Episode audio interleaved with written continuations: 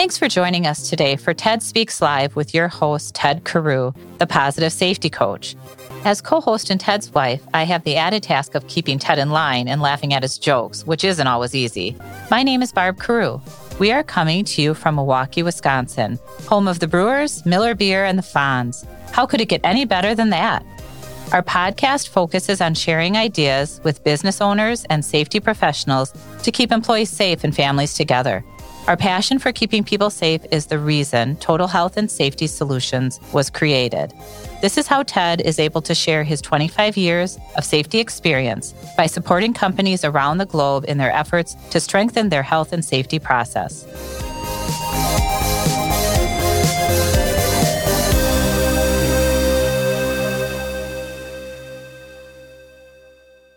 Please join us in welcoming Brent Rayberg. For over 20 years, Brent has helped his customers find cost effective solutions for safety needs.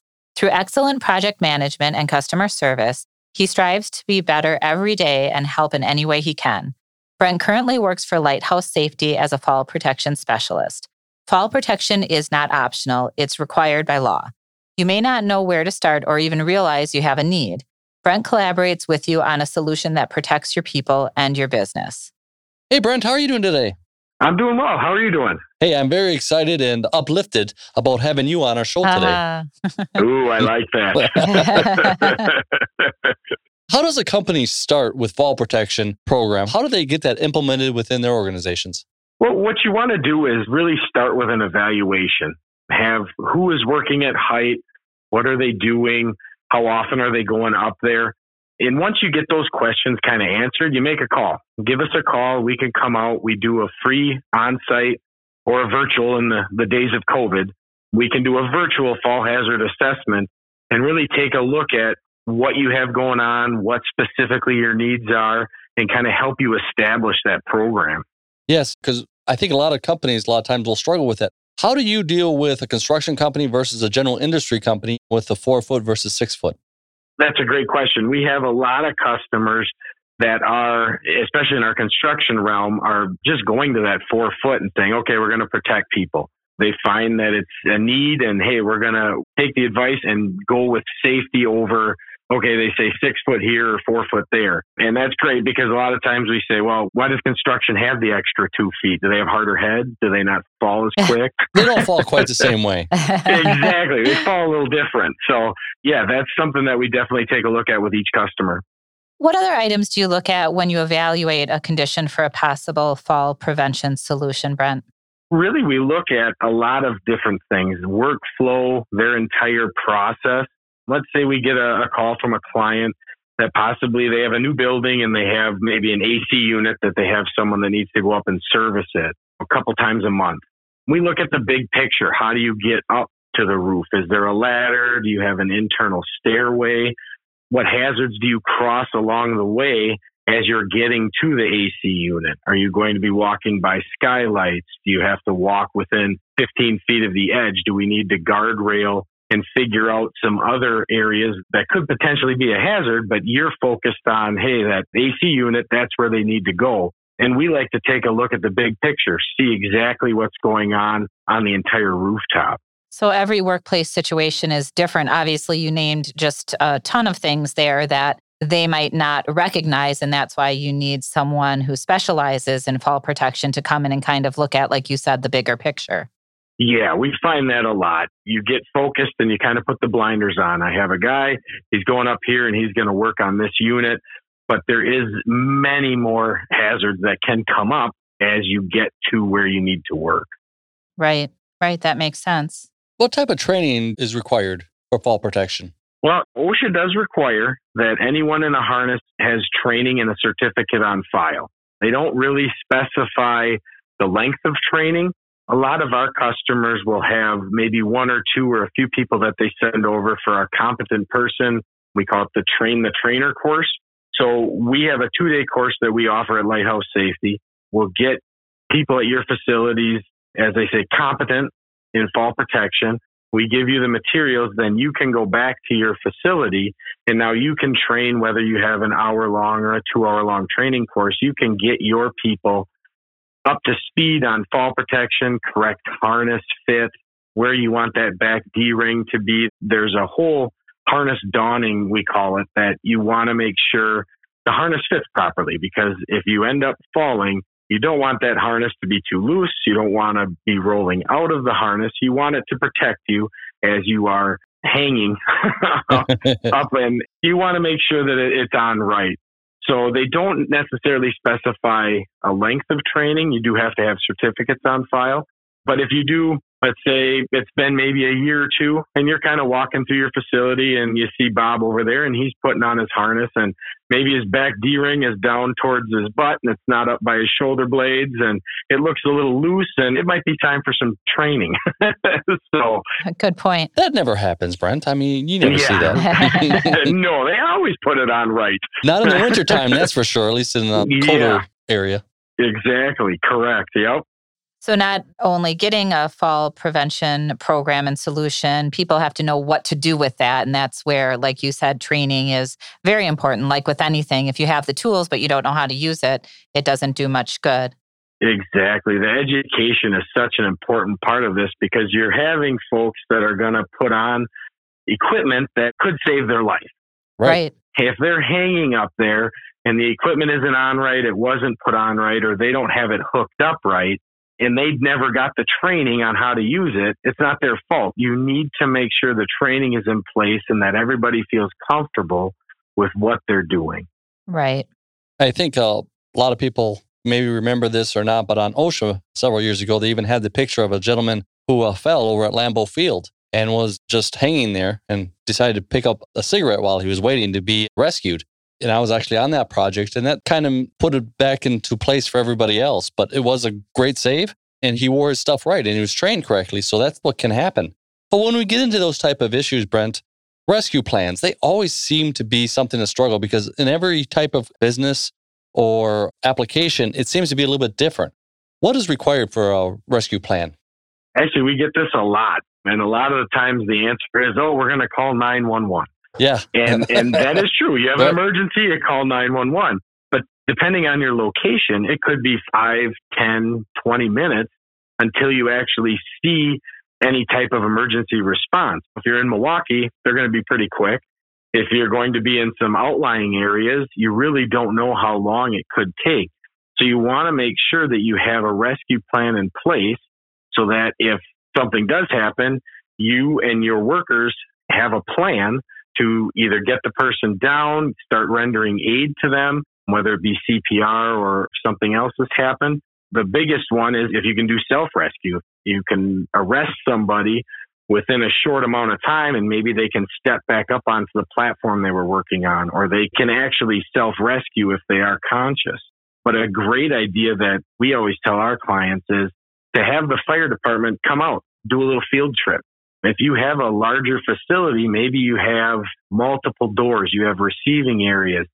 They can come out and they'll start making the plan with you of, okay, if we know there's an emergency at door seven, they already know where door seven is. They have pictures. They have some information that can help them get there quicker because in an emergency, seconds matter. The quicker you can get aid to someone, the better off they're going to be.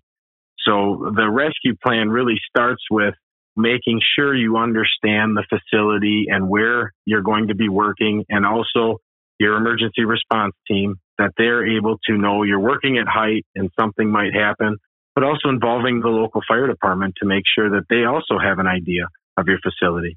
Yeah, I mean, those are great points because I, you look at tactical rescue for fire departments, less than 35% in our country are able to respond, fire departments. And so we're working a lot of areas that are uncovered in that. So looking at a plan, thinking about it beforehand is crucial to the success. Would you agree? Yes, exactly. And training on it. Every quarter, you guys maybe do a little bit of a training session where you're actually going to, we have a 282 pound dummy we call Fred, and we'll mm-hmm. bring him in I've seen Fred a couple times. yep, Fred gets around. we like to bring him out and really show people how difficult it is to rescue someone, to get somebody out when they're not helping. Fred's just wait. You don't have any help. You don't have any assistance from him. And, and it is amazing how eye opening it is for people when they start moving around 282 pounds. It's very difficult to do. And to think, oh, if, if you look at a situation and somebody falls, they're down a little bit, we can just grab them and pick them up. It takes a lot of effort to get that done. And people just don't realize, yep. And it's dead weight. I mean, that's what people don't Yeah. realize. I mean, it's not helping you. So you have to do everything. And then plus at whatever angle you're at could add on to the weight. So yeah, those are good points, Brent. Yes, exactly. Brent, what are the different ways to address a fall hazard? It's funny. A lot of folks don't realize that, that our first one is we want to try to eliminate it. we don't want you going up Yeah. height if we don't need you to. And they, they kind of look at you funny and say, well, what do you want to eliminate it? And it is, it's true. If there's a valve that maybe you have to climb up and check, okay, I have to climb 20 feet in the air to check this valve. Can you reroute it and get the valve down to the floor where you can now check it without having to take your feet off the floor? So if we can eliminate those hazards, then we don't have to have people in a harness or in fall protection. And you've eliminated the hazard, which now the only way they can get hurt is now if you're on a trip. Well, make sure that the area around them is clear and you can eliminate these hazards, which is great. And then we go into engineering it out where you start with a project. And a lot of times we see this in new buildings, new construction, where they'll have a ladder that you use to access the top of the roof. And a lot of folks don't realize that the ladders have been updated in the OSHA standards in 1910 that cages are no longer allowed as fall protection. You have to have another system in place to arrest the fall if somebody were to fall on a ladder over 24 feet tall. So even with new buildings that are still being built, we still see these cages coming out and no other system in place. So you try to engineer that out before you start so you don't again have to deal with the fall. And then we get into passive fall protection where you have skylight screens or guardrails where there's a physical barrier between the person and the hazard. So now they don't have to think about it as much. If they're walking or they're backing up and they hit a guardrail, they've hit the guardrail, they stop, they move away from the edge. So that's another area. And then you get into active fall protection. That's where somebody's in a harness and you have a fall could happen. So now we get into you need more training. You need the workers to know the equipment they're using and make sure that they're using the correct equipment for the application.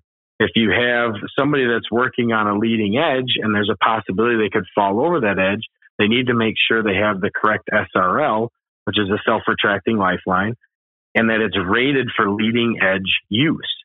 A lot of people just grab something off the shelf and think, oh, this is good and I can go ahead and use it. But you always want to make sure that you're using the equipment according to the manufacturer specifications. And a lot of times that's just simply reading the owner's manual that comes with it. As simple as that sounds, it's just, hey, let's take a look and see what the manufacturer specifies I can do with this.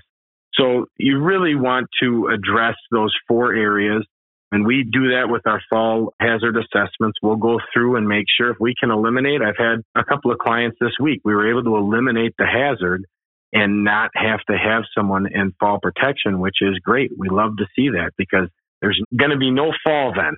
Right. Right. Yep. So, Well, what I love about some of these points you brought up is they're very proactive in nature versus reactive. I mean, sometimes, yes, you have to react, but to be proactive and think of all of these things prior is the best way to go. And it sounds like that's the philosophy that you have here. Exactly. And that's what we start with. As we say, where do you start with a fall protection program?